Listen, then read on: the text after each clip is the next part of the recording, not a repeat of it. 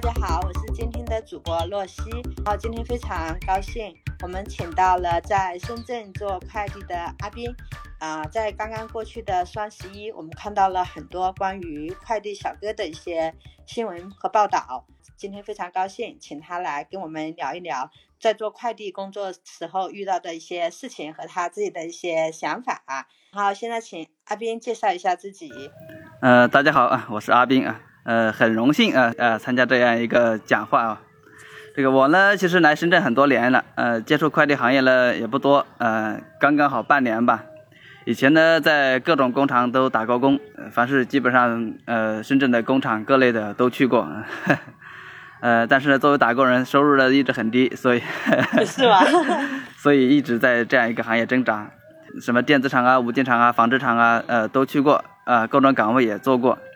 接触快递行业呢，是因为呃去年不是那个疫情嘛，疫情过后呢，三四月份的时候就赶紧来深圳，想急于找一份工作，不然的话这个生活无以为继了，实在是找不到合适的工作了。像我们这种底层的生活的人，没有所谓的特别的专长，做很多工作都需要门槛。那么对于我们来说，收入稍微可观一点，然后呢门槛没那么高，那只有快递啊这这样的一个行业我们才适合，因为毕竟只是体力劳动。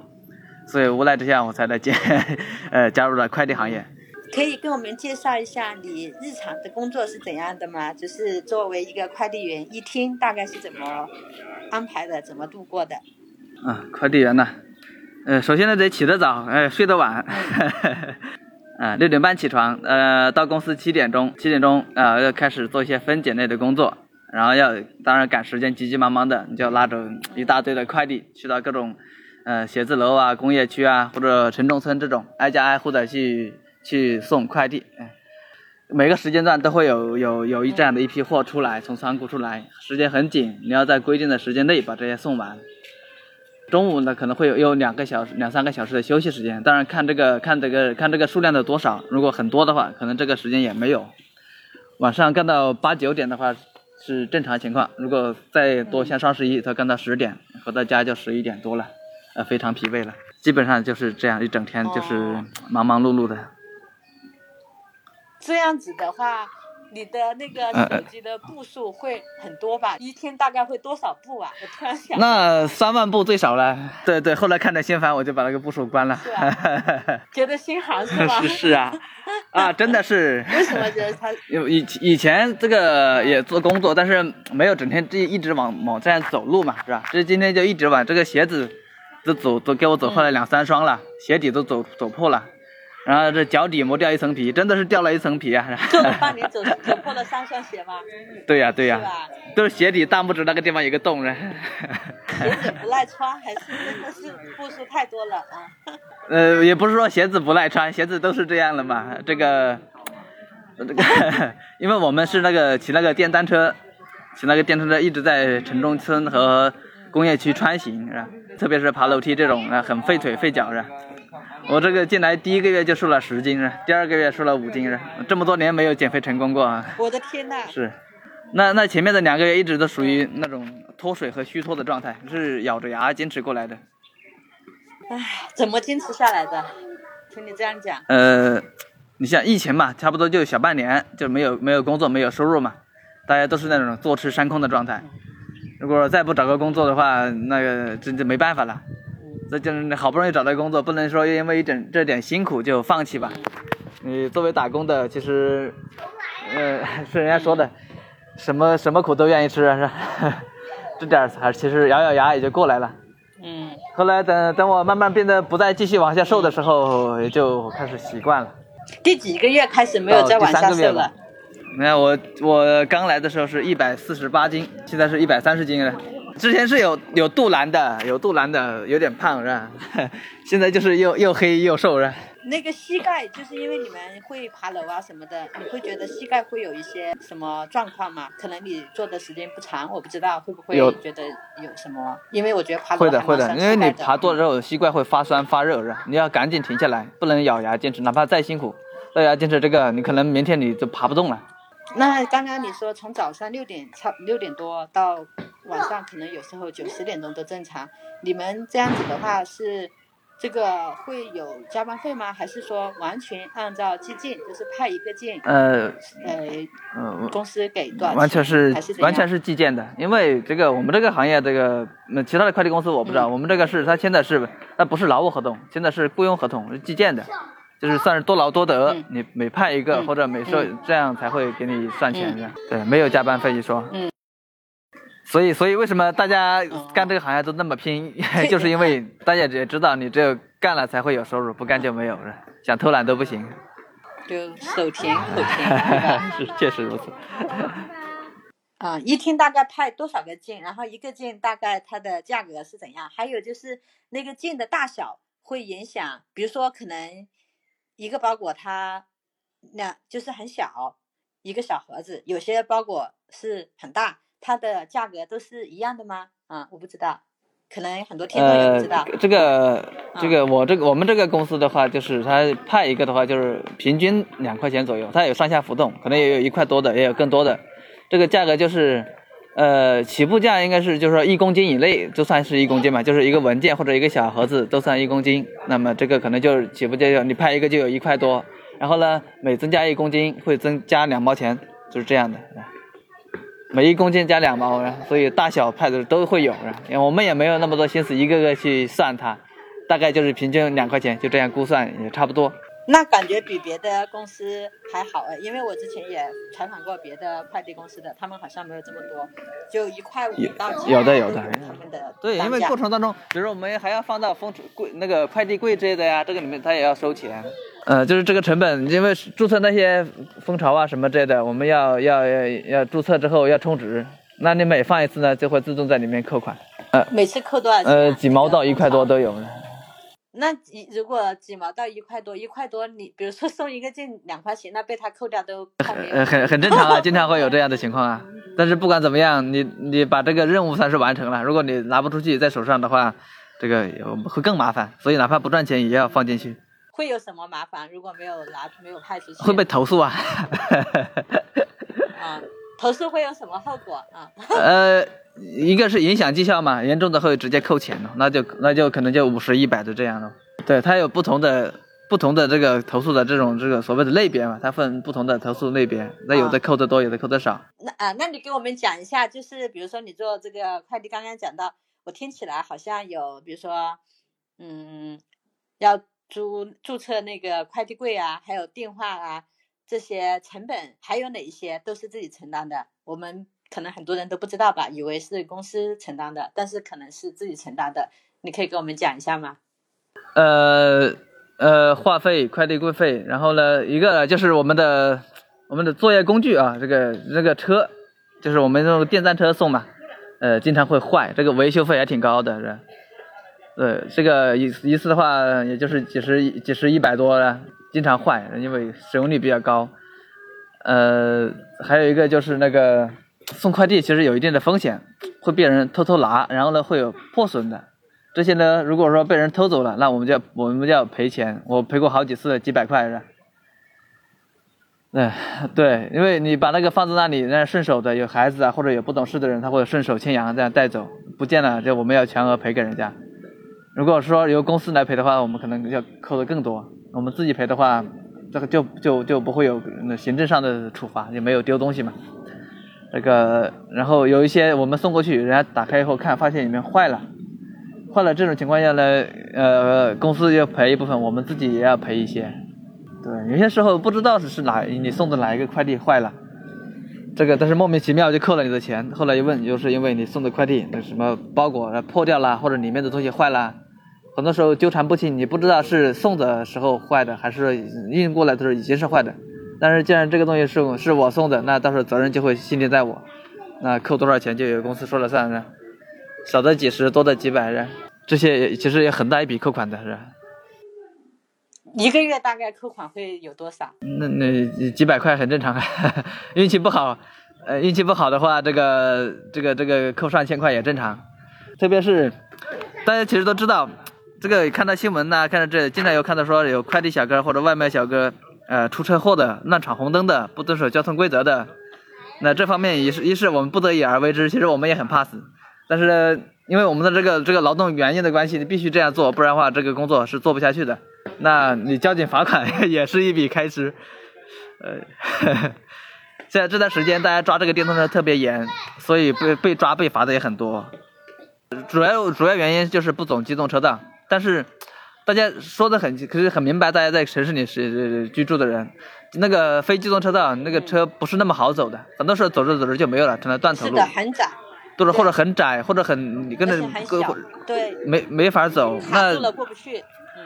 嗯，我都被卡住好几次了，所以这种情况我们只能走机动车道。那机动车道那交警都很聪明，他可以在你转转弯逃不了的地方，专门前面等着你，你过去就一抓一个准。那抓到就二十五十一百这样，而且交警抓的时候你也不能有任何反驳，你要是有反驳说怎么，他他他不会让你说话的，他很大声的吼你，然后说你再说再说罚的更多。再比如我我上次有个经理。这个他本来是开的二罚单二十块钱，我都准备交罚款了。我说我知道，我我我我承认错误，我走机动车道不对。但是你看看旁边这个车道怎么回事？然后他不说，他直接说你再说，你再说说什么说？就是很凶那种，不跟你交流，直接跟你说再说。然后他把原来那个撕掉，重新打一个单过来，这二十的就变成了五十了。嗯，我不敢再说了，我再说他会把我变成一百的。嗯，你当时心里什么感受？遇到这种？怎么说呢？我我也没法评价他。这这些人真的就是。真的就是无法无天了，以为世界还可以讲道理的地方，但是没想到你作为交警的这种执法部门，他也不跟你讲道理，他们好像就是为了完成某项任务，要要收多少罚款回去，然后就走人了。唉，他们每过一段时间必定会在那里出现，总是在那个地方，是吧？因为那个地方谁也躲不过的。嗯。哎，这也是个最大的一笔开支了。是不是就是这样搞成这样子用来创收的？我觉得我们大家都这么认为的，就是同行的同行的兄弟们都这么认为。我说你碰到这种会觉得很生气吗？很会很很很愤怒吗？当然了，当然很愤怒了，但是没有办法改变啊。只有说我们赶紧叫别的兄弟。什么什么地方有交警啊？大家赶紧绕道走啊！这是能做的。你们平时在群里会共享这些信息吗？比如说今天哎发现这个地方会会会会的会的。什么路口哪里啊？有有有有有交警啊！大家注意了哈！就就赶紧绕道走。会说对。还有哪些记忆比较深刻的事情吗？记忆深刻的事情就是做这个行业是这个你除了这个身体上的疲惫和辛苦啊，其实你作为也算是服务行业。服务行业呢，就是与人沟通交流的话，你会遇到呃形形色色的人。那有些人不那么礼貌的，会遇到一些刁难的。对，就是有些人会遇到，哎，为什么我这么晚才送来着？怎么之类的？然后这个东西不要了，或者说你耽误了我的事，怎么办？他其实不是为了想跟你讲道理要不他就是没有办法朝你这个骂一通。然后你耽误了什么？我耽误了我的飞机怎么办呢？耽误了我的工作怎么办呢？什么就是，他会。对着电话给你使劲 骂了一通，是很不舒服，骂半个小时的都有。那当然，大部分不会这样，那小部分还是会有。那个时候都特别难堪，感觉感觉这个尊严都扫地了。我说我忍辱负重做这一份工作，为了生活嘛，低了头。但是你说一次两次，这个遇到这样的事情，其实是对人的打击还是很大的，是。但是没有办法，你看着你身后身后的背包里还有很多的快递要送。呃，我只有说点他，对对对，是是是，我是我的错，啊，你不要生气了，还得这样陪着笑脸，哇，这是，而且还很担心都很担心，很担心他这边骂了你一通之后，他给你差评，对，给个差评还打公司到打电话到公司投诉你，投诉，哇，那个其实投诉对我们来说很严重是，差评很严重是，那遇到这种心理压力会很大吗？就是一方面。就是明明可能自己也没有错，对不对？或者说也并没有造成什么特别实质严重的后果，但是他的这种情绪全都发泄在你身上，就是会一一方面会难过，然后会委屈，另外一方面又会觉得又担心被投诉，然后给差评，而且还担心这个事情，因为后面像你说的还有一大车的快递，就还担心影响后面的超时啊什么的，就是心理压力也会很大吧。会的，会的，这个这是也是主要压力之一呃，所有的行业的这个兄弟们应该都是这样。但是这个，那你们怎么 怎么排解呢？或者公司，或者你们自己怎么处理这种这些情绪、这些压力？呃，当时只能忍着嘛，是吧？你为了挣这份工作，你要赚他的。我们打工人的打中语录里面有这么话：你要他的钱，他就要你的命啊。呃，这回还不要我的命呢，还在忍着吧。呃，几乎每个月都会遇到一两次这样的事情。后来慢慢的就是，这狮子多了不痒，债多了不愁啊，无所谓了。没办法，因为这个你没有办法去追究他的任何东西，你只有自己消化了。呃，没有其他的办法了，忍着吧。有人忍不了的，有人忍不了的吗？有啊有啊有啊有啊有啊！老子不干了，就是这。忍不了了，就只能用脚投票。那只能如此啊，我们没有别的办法了。因为如果你真的是想想发泄发分发泄出来的话，那可到时候后果还是要我们自己承担，不划算的。唉，真是，嗯，不容易。嗯，何止是不容易啊！大家，但是生活如此艰难呢，这除了不容易，我们没有别的东西容易了。你可以讲一下，就是你你觉得谁对你的工作影响最大？嗯，工作影响大，我我个人的话是，当然是是家人咯，家人的支持。就因为这样来的话，对一个我很辛苦，那一天在外面的话，家庭的照顾就少了。他们不会嫌弃我，这个说你一天不着家，在外面还赚不了几个钱，没有这样的事情。然后呢，会给予很多支持啊。那有时候我回来回来，他们会他们会做好饭在家里等我回来吃，这对我来说就是最大的支持了。那我就有了继续干下去的、继续忍下去的动力。就小家庭给你的支持，能让你继续干下去。是的。我可以问一下，你现在在深圳大概一个月的收入吗？这个样子，其实只有这个六七千块钱，就是拿到手的。各种扣以后只有六七千，有五险一金吗？你们有的，在深圳的话六七千块，租房子应该要，租房子要两千了，因为我们一家人住嘛。嗯，然后生活费一个月也要好几千，最少两三千，对不对？对，所以这个收入只是勉强保勉强温饱。那你的时间怎么分配呢？会有休息的时间吗？像你讲。早上六点六七点到晚上九十点这样的话，那你就根本没有时间了呀。然后刚刚听你讲还有个小孩两岁多，那你的时间怎么分配呢？呃，这个中午呢，呃，两点到四点是有休息的，那这个时候一般都会用来补觉的。然后呢，这个每周日，像今天每周日的话，这个我是固定休息的，可以陪陪家人。呃，正常是这样，像比如说前段时间双十一，那就没有得休息了。嗯，讲到双十一了，就顺便给我们讲一下双十一期间你的工作情况呗。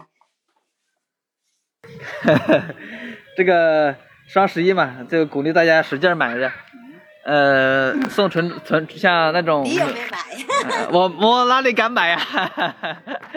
不敢，呃，不敢有任何额外的花费了。像城中村的话，会会有那个。送快递会特别多，突然间暴增好几倍，啊，就是从早到晚，你任何休息的时间都没有，劳动强度要增加两三倍。工业区的话呢，就会好一些，因为大家买的私人物品都会往家里送，那住的地方通常是在城中村。公司的话呢，就是大家主要是公司的业务往来，相对来说要好一些，没那么严重。呃，我们像我的话，这个就会去协助其他人，就我的如果工作本职干完了，去其他区域的拍不完的。就帮他们拍一些，减轻公司的压力。然后呢，公司也会个人要求，要求啊，每天要提前早到十五分钟，赶紧啊，一直拿个大喇叭在那边加油啊，快点，还不出去，快点，快点，什么之类的，不能出任何，不能让客户投诉啊，不能迟到啊，天天在耳边跟你喊，谁谁谁今天被投诉了，谁谁谁干了什么错事啊？呃，这段时间会特别严，哎，公司的标准是什么啊？哪方面是我们要要抓严的，哪方面你们不能犯？一边要我们要使劲快着送，一边呢又有各种规范制度，两者相矛盾，冲突啊。但是其实呢，说的人知道心里清楚，我们也知道心心里清楚，不可能。嗯，举个例子，怎么冲突？怎么怎么要求更要求规范严，然后冲突的？比如说这个要求我们在这个在这个这个东西要在一个小时内要送到，通常我们自己派送呢是有这个派送的路线的，最优的方式，最快最最优的方式来派送，按顺序。但是呢，如果说人家投诉了，说某个地方，比如说你最远的地方，他要你优先送过去，你好不容易跑过去了，然后呢，原本最近的地方又要你优先送过去，那这来回这个路程就多花了一半的时间，那剩下的为了这送这两个，其他的就全部全部耽误了，那到时候我这可能所有的快递都都变慢了，那就跟他原本的这个就就说要赶紧把这些件送完，初衷就相反。再一个呢，什么要求要要要每一个快递要给都要给给客户打电话呀，每一个都要让拿手动签名啊，每一个都要都要他他拿拿拿拿拿拍照啊，做做做上传啊。那如果把这些都布局都做完，那这些送给我们手上这些快递，在时间的规范之内，肯定是完成不了的。没没有没有办法按照他的规定，就所有所有人，哪怕你再厉害的人，按照他的这个规定，你在时效之内是完成不了这个任务的。这大家心知肚明，一般我们习惯了都收过快递嘛，是吧？快递员把快递给到你，你拿着开包就行了，快递员转身就走了，没有说让你要拍个照做存啊，没有说要在那里签一个字啊，干嘛的，大家都习以为常。但是偏偏有这样的问题，有的时候大家送到公司或者放在家、放在门口之类的，很多或者不在家，人家会要求这样嘛。但是回来之后这个东西不见了，或者被别人拿走了，或者被小孩子弄走了，或者甚至被猫狗叼走了，它不见了，不见了就找我们赔，是吧？这个时候其实我们打这个打过电话说是你客户说了要放在门口，放在某个地方的，结果不见找我们赔。这时候公司公司会按照情况下是公司一半我们一半嘛。但是公司会这个时候可能我们要赔全部，为什么呢？因为没有按照公司要求给他让他签字拍照啊，那完蛋了，那没有证据，那就说明是你没有亲自送到人家手上，那就你来赔吧。这个纠结的地方就在于你要更快的把全部送完，又要把每一个的那所谓的流程走完。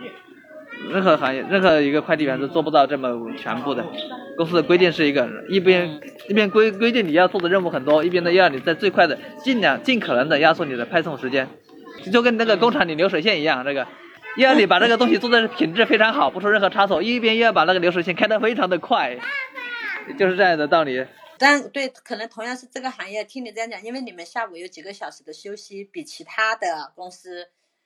算好很多了，别的公司可能就是因为他们单价更低，所以他们基本上就只能派更多的件。他们只有他们讲的话，基本上只能打个盒饭，在车上吃几口。嗯，也会有也有这样的情况是。那这个其实跟跟我们每个人的工作的区域有关，他有地方特别忙，是吧？对，有些地方呢，可能可能他有不同的时间节点都有高峰晚低峰是就是呃，比如说某个时候中午会特别多，某个时间某个地方的下午会特别多，那其他。呃中间的时间段不那么忙的时候，就是我们休息和吃饭的时间了，甚至也有时间偶尔去刷一下抖音啊，大家是这样的聊聊天啊、吹牛的，也会有这样的情况。你你觉得这个工作它好的地方有吗？有啊 有啊。你比较喜欢的地方啊啊，喜欢它什么地方？呃，比在工厂里的话，你多了很多的自由，少了很多束缚。对因为你在工厂固定的一个工位，那有很多的规矩，各种人啊，组长、拉长啊、老板啦，各种规章制度规定你。啊，很多眼睛盯着你，是吧？很多恶心人的那些、那些、那些、那些同事啊、领导，你不用去面对了，你只要把快递拿出来，在外面你就是自由的，而且开着车在外面走，是吧？呃，有时候感觉也挺、也也挺痛快的，是。就是空间这种开放的和在工厂那种封闭的地方，让你感觉。身心的自由，对吧？对 对，我看到那花草树木，我能感受到风雨阳光，是吧？我而且是一直在人人是在不停的动，在这样的状态下，人不会特别的消极。对，在工厂里面就是，工厂里，工厂就是完全就是天黑出来，永远看不到这太阳的，有段时间是是，我是在工厂里工作也工作很多年，你早上进工厂的时候太阳还没有出来，下班的时候已经是晚上了。嗯，所以你上上班的时候也真的是不见天日，进到车间里面全是白炽灯的灯光，跟万姐没有任何接触，那那个那个才是让你舒服最大的最大的舒服，让人会慢慢的变得傻掉的。另外一个问题就是，嗯，或者还有吗？喜欢他的这个工作的原因就自由，还有吗？这个就是怎么说呢？这个以前在工厂啊。就是从上一个第一个第一天，我就能算到月底的时候，我工资能能够拿到多少了。这个底薪加上加班费是吧？就加班费公式怎么算算得出来？三千五还是三千六，甚至都算得出来。呃，做这个呢，就是你每天我今天派了多少个，一个两块钱有多少个？明天客气我或许我可能会多一些。呃，对，哪一天或者说我运气好会捡到一个大单子，会赚更多。那对对收入呢有更多的期待是吧？对这个，对于我们来说，这天天这种数小钱也是快乐之一。前天前天晚上啊，举个例子，前天晚上我我我已经准备下班了，然后突然突然来了一一一一大车快递，其中有一半是我的，里面有有三十箱的水果，啊，那可能平时三十三十个，我可能花两个小时，我才能送到三十个。这个有一下有三十个，我一次送过去了，那就等于我两个小时劳动了。我感觉这虽然呃一个一个快递两块钱啊，三十个也就六十块钱，但是对我来说，对干这一行来说，哎哎，感觉捡像捡一个大便宜。啊，上次有个快递小哥也是这样跟我讲，他说他有一次送到就是一个淘宝的卖家那边拿货。一百个包裹，而且都是小小的，他也是觉得啊，好开心。嗯，我问他最开心的事情，他也跟我讲了类似跟你这个一样的。是的，是的，是，或者说小小的意外之喜是，虽然可能算下来钱不是很多，但是这种对于我们干的，你每送一个其实才几块几毛的情况下，这个就算是个呃惊喜了。嗯，算个小惊喜。对对对。人在工厂里就是从早可以看到黑，从零头可以看到零尾都是一样，就不会有什么变化。对对对，有了这次后，你一整天都是开心的，而且你会一直期待明天、后天再遇到这样的惊喜。啊，希望你多遇到一点这样的。好，谢谢谢谢。啊，真的，因为上次他也讲了，我也那个感受得到啊。但是他也说，就是说，但是就是这种也行，但是千万不能是大的，就是比如说，他虽然也是一百个包裹，但是你一车拉不下，你要跑很多趟的话，他说那也是也是蛮还是蛮累的。呃，对，麻烦那个反而是一种麻烦。看来大家开心的点都差不多啊，就他也是这样讲，都是这个行业嘛。嗯，我觉得大家的要求也很低，对吧？呃，生活的苦难让我们已经有不敢有太多的奢望了，就是也会偶尔做一下白日梦，是哪天捡到一捡到一堆钱啥的。是。那可以谈一下，你觉得这个工作让你觉得没那么满意的地方，或者说你觉得可以有有一些改变，会让他会让。咱们快递员更喜欢的这个工作的地方会有吗？呃，当然有啊，这个这这个，因为我以前没有做过这个，来了之后刚开始就抱怨特别多了。呃，比如说，你首先是要得有一身装备嘛，对吧？这个其实你会发现很多人他不愿意戴头盔的，然后呢，他要一边开车一边打电话。其实我那时候就跟领导谈提意见，我说能不能把这个头盔做的舒服一点。那个头盔这个都是一样大小，有的人头大，有的人头小，他要么戴不进去，要么戴的是歪的，所以他很很很不容易戴，而且很很很很热。就是我们完全那么多头盔的品种，我们完全可以取其优点，做一个更更合适的出来。然后呢，给我们头盔上装上一个蓝牙耳机，是吧？你看这样，大家戴头盔的戴头盔的这个几率肯定会自愿性就强很多。然后这个我们这个车，其实大家都是过穷日子惯了的。车子经常坏了，刹车不灵了，哪个地方坏了，喇叭不响了，这些大家都是能将就就将就，不愿意去多花钱，经常去修它，这个成本在也也不少。其实这个如果说作为公司的话，作为公司层面的话，请一个师傅修车点在那个固定的地方，我们可以相对较便宜的地方去做一些小小的整改，或者说哪怕你提供一些简单的工具，螺丝啊、扳手这些的，我们自己都可以动手的。这对我们来说都是很都是很好的、很简单，这些东西动手能力我们不缺。其实这东西你要去去修车店的话，你动辄你少也要十块二十块，有个工具给我们，我们自己能搞好是吧？而且能保证很大的很很大的提高我们的安全性的，是吧？这个你看，这比如装个灯泡啊，加个螺丝啊，加固一下的，哪怕一些电焊啦什么中的，只要设备有，我们都会搞。但是偏偏这些东西我们我们经常坏，但是呢又又去修又舍不得。但是我们做这个行业，在在车流车来车往的当中，经常还逆流。那危险性挺高的，这个这个提了，嗯，提了，领导也不当回事，反正他也不送。就你跟公司提过这个想法是吧？是，那不当回事。所谓的人人微言轻嘛，是吧？这个这个这个，他不跟根本就不愿意听你的话。你我想另外就想问一下，你们就是跟同事之间的关系怎么样？在这个公司送快递，可能只是说在不同的区域，同一片区域的这个。这个跟呃，我个人感觉啊，就是大家平时啊交流交往跟公司无关的，就是大家性格各异，有相处得来的自然亲近一些，相互帮忙什么之类的，是吧？互相递根烟啦，买瓶水呀，呃，帮忙送一下之类的。当然也有谈不来的，性格不合的，那就各自远行一些。就大家会一起讨论工作的，会会的一些事情嘛？对，会的。比如说呃，哪家哪家的快递比较好送啊，很好说话呀，很有礼貌啊。嗯。哎，谁家谁家的那个人，那个我们说说脏话，那个屌毛啊，你们都不要去啊！他会很刁难你的，对对对，会会谈这些问题的。然后说他送什么样的快递啊，这个比较赚钱啦，哪一个行业比较好啊，哪个区域比较好送，当然了，最多的干这一行的都是男的嘛，男同胞嘛。那话题来不了，就是这个谈谈，哎呀，这个这个你你单身多久了啊？你怎么还不结婚啊？啊，要不要我给你介绍啊？其实他自己也是光棍儿。嗯，就互相调侃一下。是啊，是是是，你们做这个行业，当然也有收入很高的，收入一万多的也也不少不是？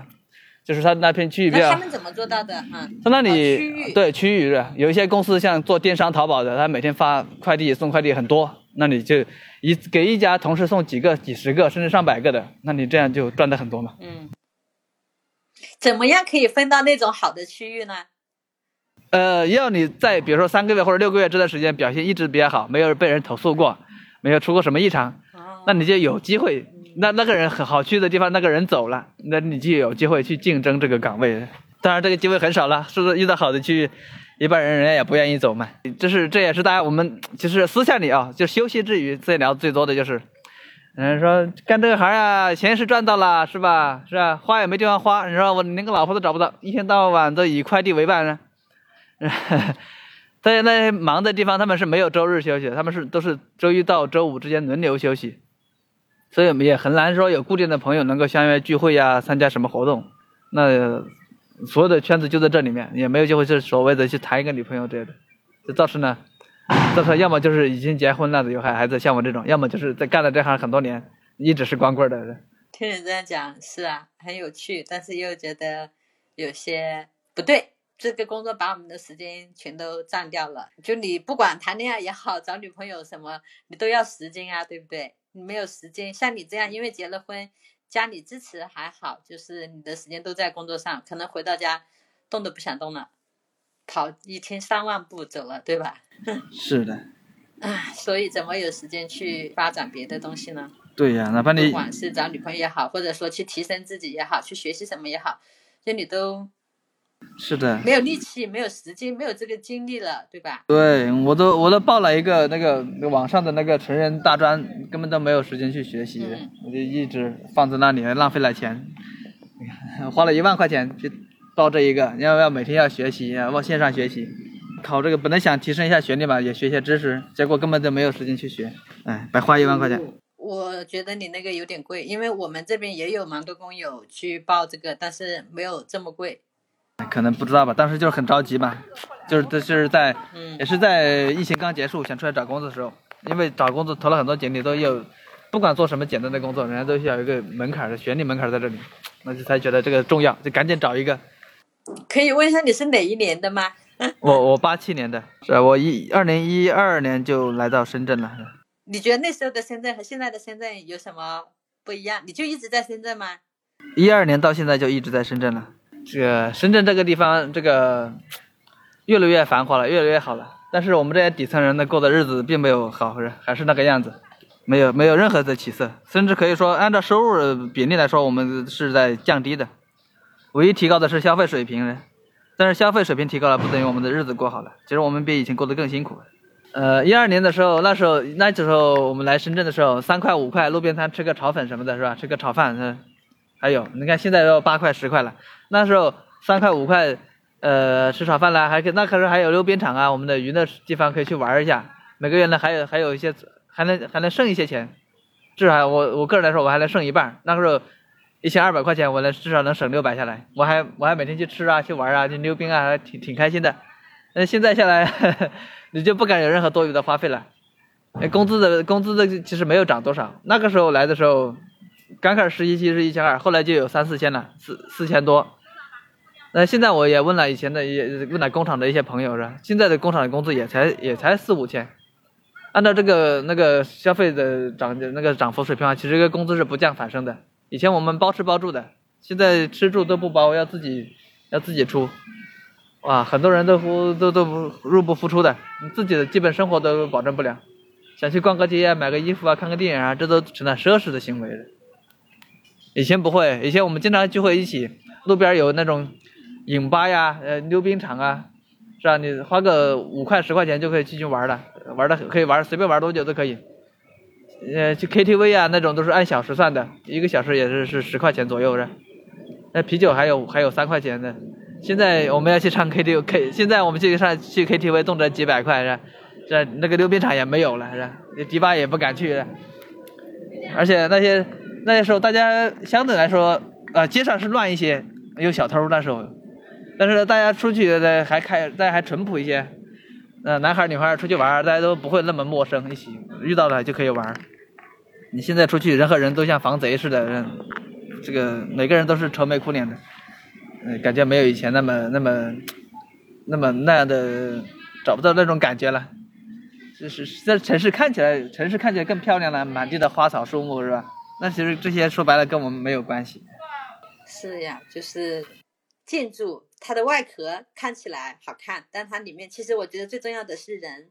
在一个地方最美的风景，应该是在那里的人的笑脸和那在那里的人的状态，可能很多时候都是就并没有并没有把人看作重要的，是看作是的，是的。那个以前我有一个脑海脑海中我有一个画面啊，就是以前就是前些年在厂里上班的时候，大家下班的时候是开开心心的，就是笑着出来的，大家谈的是什么？就是。哎，我们去哪里玩？去哪里？哪个地方有的饭好吃又便宜？哪里去玩？我们几个约着，同一个车间的认识不熟的，大家都哎，对，你去不去啊？哎，去就一起，很容易玩到一起是，没有什么多余的其他的想法。我去了很多场，都是这样的状态。现在这个样子就不一样了。现在大家下班之后都很都很疲惫，一满脸的愁容是，不是说去哪里玩，是怎么样可以简单对付一顿，回回家哪个地方躺着睡觉，赶紧休息，然后刷手机。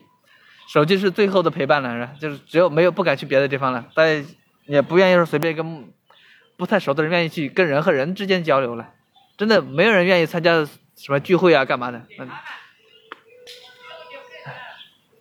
大家都愿意陪手机，不愿意陪人玩。一个是手机，一个是大家生活压力确实也大了。还有一个有没有关系？就是以前那时候你也年轻，就现在虽然也年轻，但是还是比过去长大了啊，要考虑的东西更多了。呃，也也确实如此。压力，各种现实的情况，对吧？嗯。对对对对，一晃这么多年了，确实心态也变了很多。其实你疫情期间主要在做什么？就是主要在在老家。听你讲，好像是在在老家。在老家。对。老老家哪里的？我老家湖北的，一直没有出来，在家那个时候哪也不能去嘛。你你觉得你做这个在快递这个行业大概会做多久？有没有想过未来有什么计划？嗯，目前就目前干对我来说，先先干这份工作吧。我尽可能的争取表现好点，找一个所谓的好区域，提升一下收入是。啊，嗯。呃，目前的计划就是这样了。嗯，不仅现在有了生活的压力，是提升收入是主要的这个目标之一。好啊，希望你早点分到好的区域。好的，谢谢谢谢。然后我看你那个朋友圈，也就是你喜欢听那个《生活就是一场战斗》那首歌是吗？呃，是以前有一些人在这里唱，就跟着一起唱的，学会来的。嗯，好啊，我们这个节目还有一个，就是因为我们也没什么送给大家的，然后又很。又觉得耽误大家的时间来跟我们聊，又如果对你们也没有任何用，或者你们没有收获的话，我们也觉得挺不好意思的。所以呢，我们想送给来做这个节目的嘉宾一个礼物，就是我们会送他一首歌。然后我看你很喜欢那首歌，所以呢，我也把《生活就是一场战斗》这首歌送给你。不要感叹青春的流逝。不要再异乡孤独的哭泣，要记住离家是阿妈的拥抱，记住自己行囊中要走的路。生活就是一场战斗，你要意志坚定，不怕牺牲。异乡的月亮总睁着眼睛，野草般的我们生来就倔强。